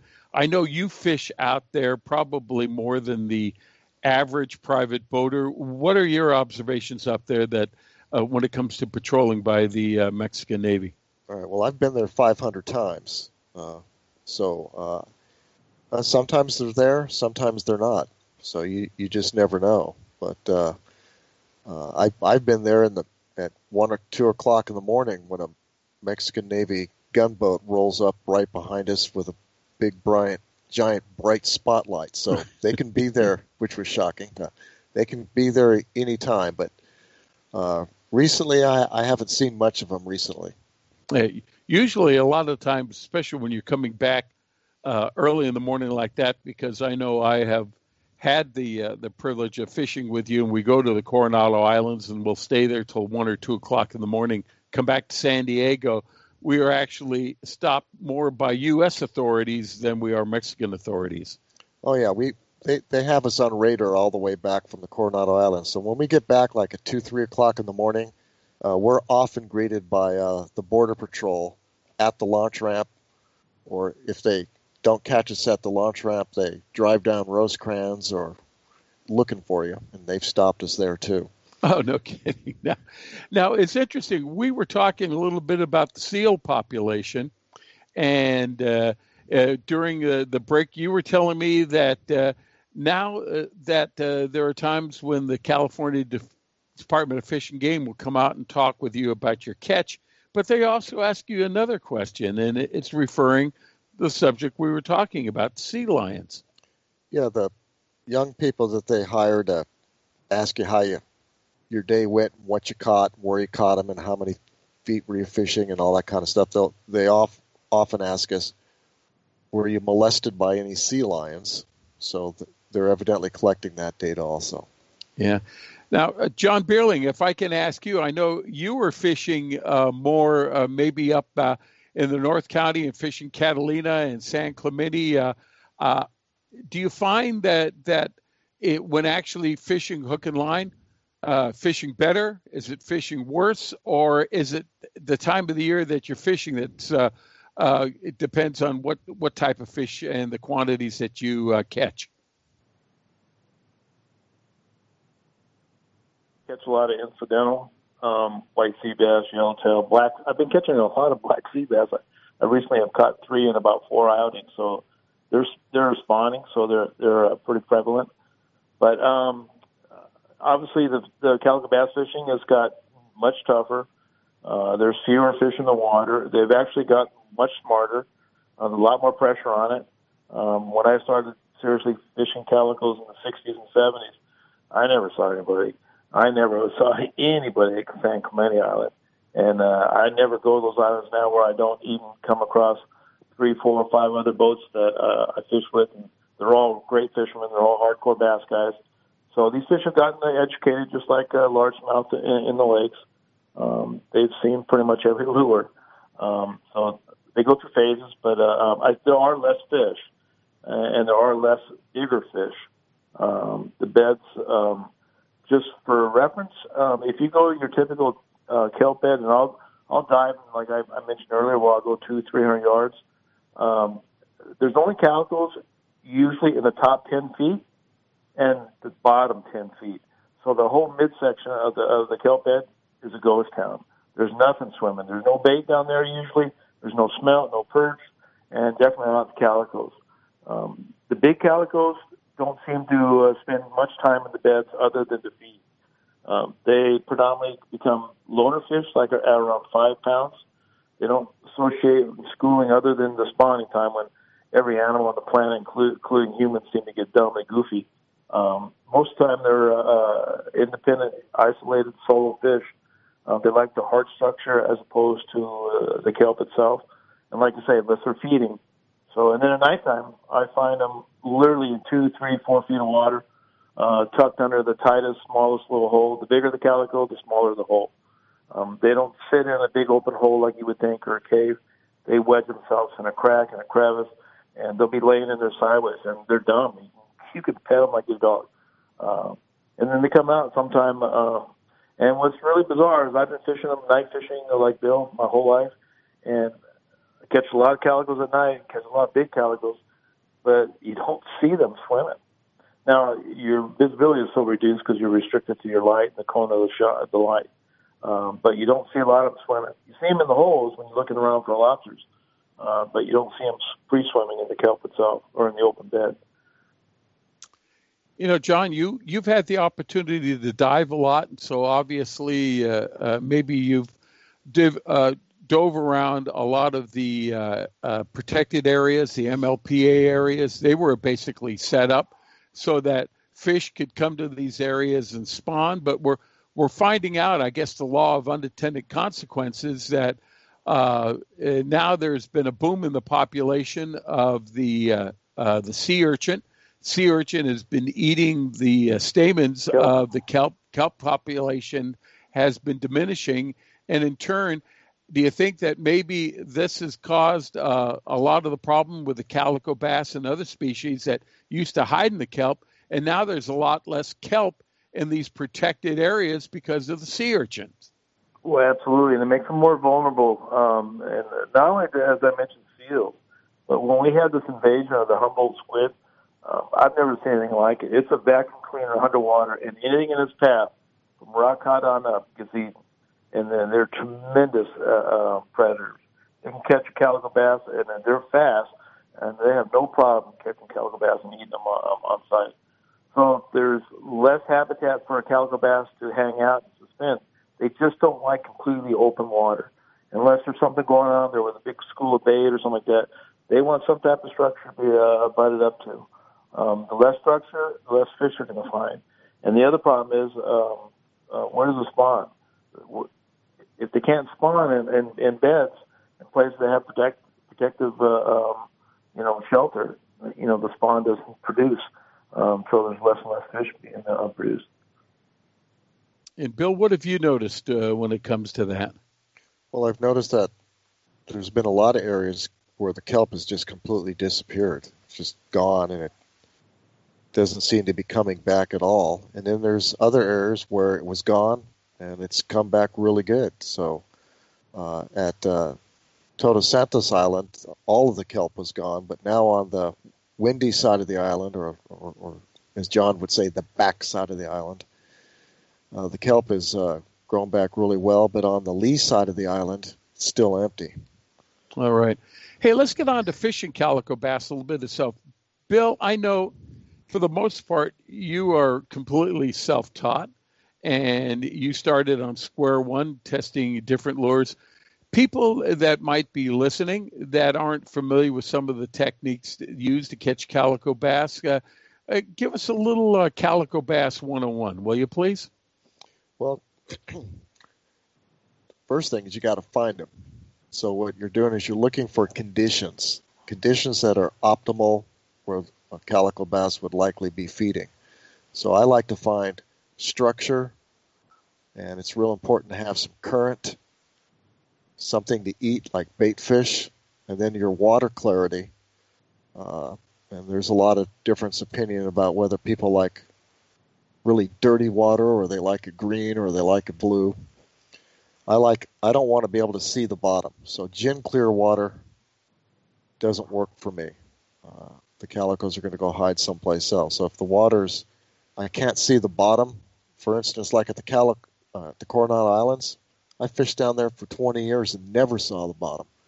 Now you can go down there and see the bottom all the time. So the conditions have changed so the water doesn't get all churned up and dirty looking. So uh, the conditions that you're looking for mostly is you got to find that current and you got to find uh, uh, structure. My preferred structure, just because I, it's just how I like to fish, and John likes to do it with me, and uh, and by himself with his friends. So we like to fish boiler rocks. A lot of rocks in the water, so that's why we like to go to Mexico, where it's like Jurassic Park. It's it's the the amount of rocks and structure is phenomenal down there compared to up here where you just might have a smooth sandy beach. So there's a lot of places to hide, and uh, what we look for is uh, some good water movement. So we, we like to say foam is home. So if you got a boiler rock and there's some water movement on it and it's making the, the white foam, that itself becomes the cover. The fish hide in that good oxygenated water. And then we like to find some kelp against the rock so that it gives the calico bass an extra comfort zone. He's got his rock to swim around and he's got some kelp that he can hide in. He's got that white foam that provides a cover, that darker water. That that's a that's a that's a, a condition that you're looking for to, to catch fish. So we we fish right tight to the shoreline. We're, we're casting. Uh, I land right on the shoreline and drag the lure right into the water often, mm-hmm. and uh, we can catch them in literally a foot of water. And tell us a little bit about your lure selection. When I first met you, I know uh, obviously through Western Plastics, we make a lot of swim baits uh, for calico fishing, and I know uh, you use a lot of soft plastics, but you were one of the first guys that I think I, I got to know. I, yeah, I know they've been using irons, but actually, you'd go around now looking for hard jerk baits like the, like the freshwater fishermen would be using for calico bass, and and uh, you know, you do that. Tell us a little about using hard baits, uh, hard plastics for fishing calico bass. Well, the, the calicos love them. Uh, I use a wide variety of, of uh, hard stick bait types of uh, hard plastics. I like the Rapala X-Rap is one of my favorites. Uh, and then I, I, use a lot of the Bass Pro Shop cheap lures that you can get five or six of them, and comes to like three dollars and fifteen cents each. And then they have a little bit bigger one, and those are about six dollars a piece. So I don't, you don't necessarily have to spend a lot of money, twenty or thirty dollars on a on a, on a hard bait. Uh, some of the cheaper models work just fine. I I was using the Bass Pro Shop one all day today in Point Loma. And uh, tell us about the rod reel combination that you you like to use. Uh, what type of a rod and why? And uh, does the reel make a big difference? Well, John turned me on to those Daiwa 300s, and that that's what uh, I've been finding works really well. They're holding up well. They function well. So it's the 300 size reels is the reels that I, I noticed that most calico bass anglers fish with. I have one reel in the 400 size for throwing the big X-Raps. You know, if I'm looking for a really big fish in a tournament or something, I want to make sure I get it in.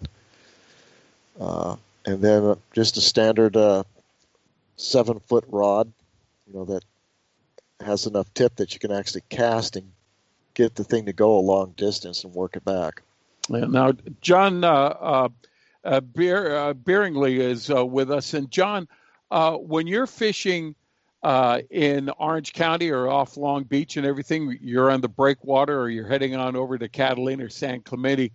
Are you using the same techniques that Bill is describing that he's using down here south, or uh, do you have a little bit different twist to fishing for calicos that you use?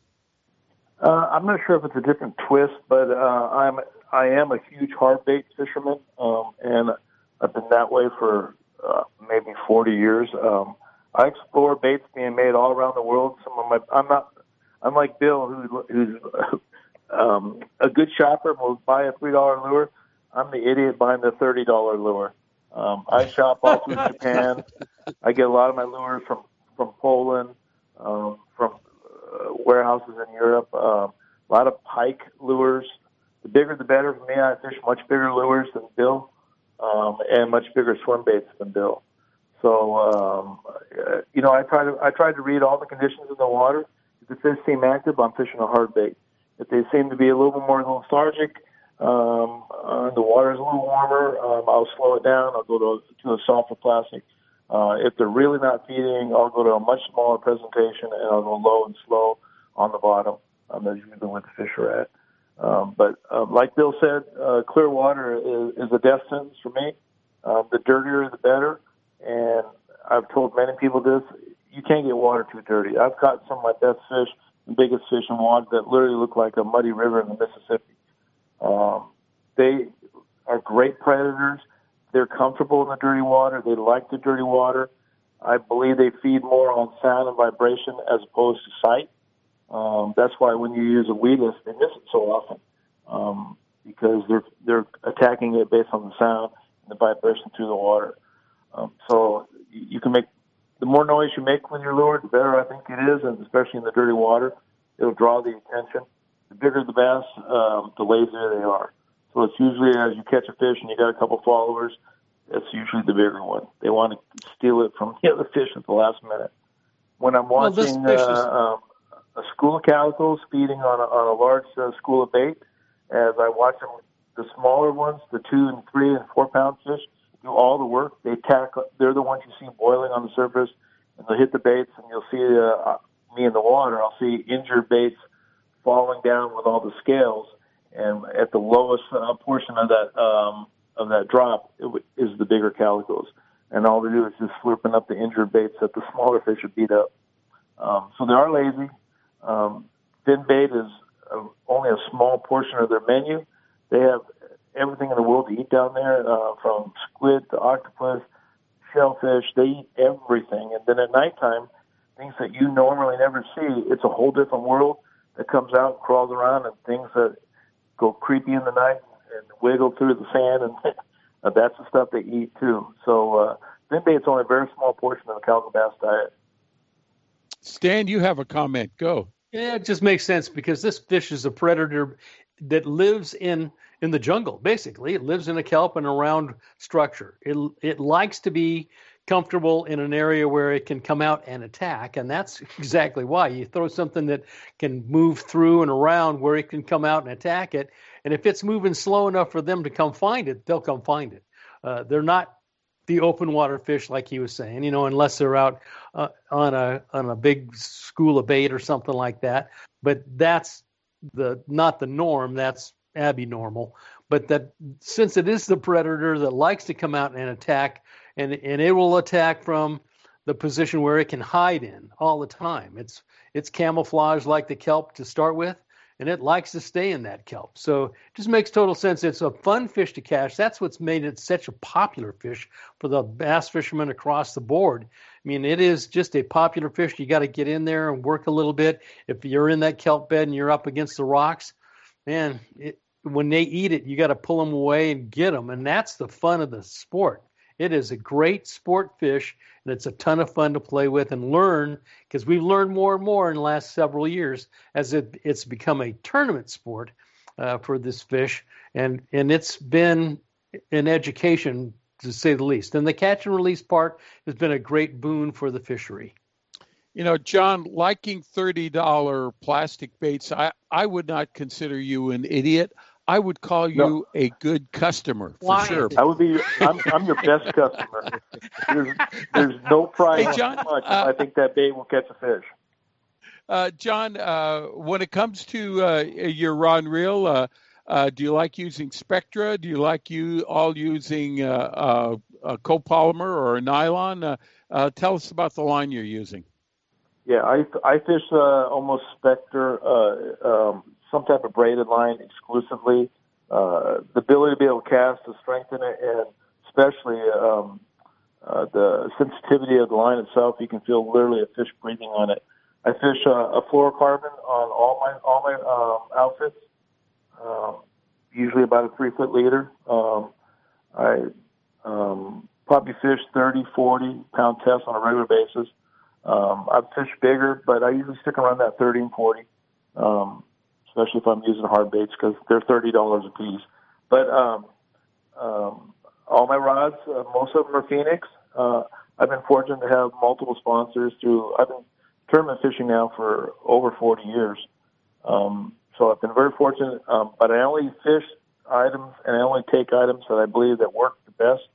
And calico bass fishing is my passion, so primarily a Phenix and a Daiwa guy on rods and almost exclusively a Daiwa guy on reels.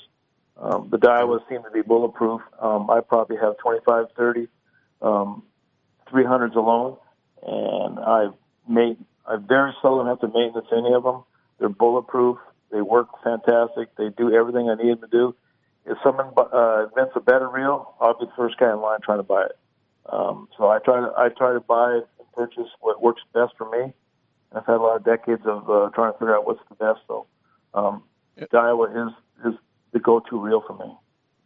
Bill Hockstad. Now, I know you are sponsored by Mrs. Hockstad, if I'm not mistaken. Uh, tell us, uh, when it comes to the rod you're using, what type of action do you like to see in a rod, in a good uh, calico bass rod?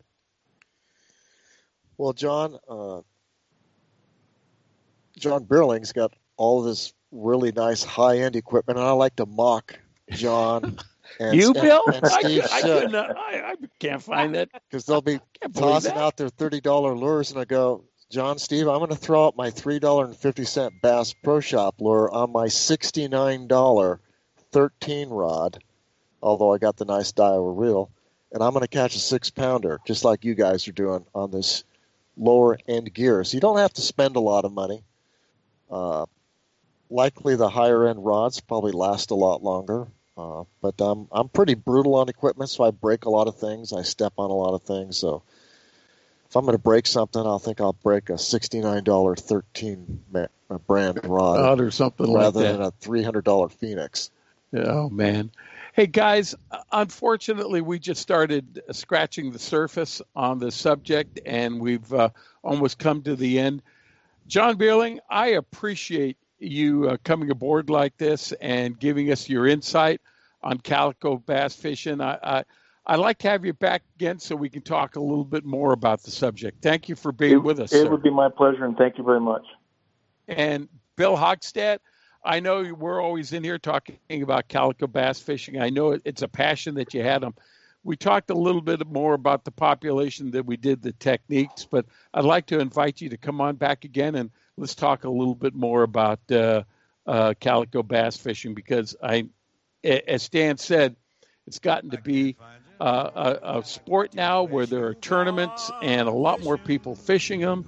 And then obviously, it's a fun fish to catch, and I know you have a passion for it. Love fishing the calicos. It's our favorite fish to catch. It's what my two brothers do. It's what I do. It's what John does. And we're going to keep on doing it. All right. Bill Hogstad, thanks for being with us. Stan, we didn't have a lot of chance to talk about uh, what you've been going through, but I hope you recover well and uh, check up with uh, Stan Vandenberg on Facebook and everything like that, and you'll see his ordeals and, and how he's getting along. Thanks a lot, Stan, for being with us right after your surgery. Well, you know, it's it's a real positive thing. I got to tell you, you know, I was scared to death going in, but coming out, I'm going, man, you know what? It's pretty cool. You can do a lot of things, and I have no pain, and it's only a couple of days afterwards. So, yeah, I'm real positive about the future. I can't wait to get back to fishing. All right. Wendy, thanks a lot for being with us too. So, hey, ladies and gentlemen, that's it for tonight. We want to thank uh, Otto and the AM 540 studios, Ben Harvey, always in memory of Big Tuna Bill, Captain Eddie McCune, and Paul Leader from El Cajon Ford. So, good night, everyone. We'll see you next Sunday night, Rod and Reel Radio Show. Gone fishing. Keep it shady. I got me a big one staked out. Mm, you ain't working anymore. I don't have to work. I got me a piece of Gary. Cows need milking in the barn. I have the twins on that detail. They each take a side. But you just don't give a darn. Give four bits of cow and hand lotion. You just never seem to learn. Man, you taught me. You ain't got no ambition. You're convincing me. Gone fishing. Got your hound dog by your side. That's old Cindy Lou.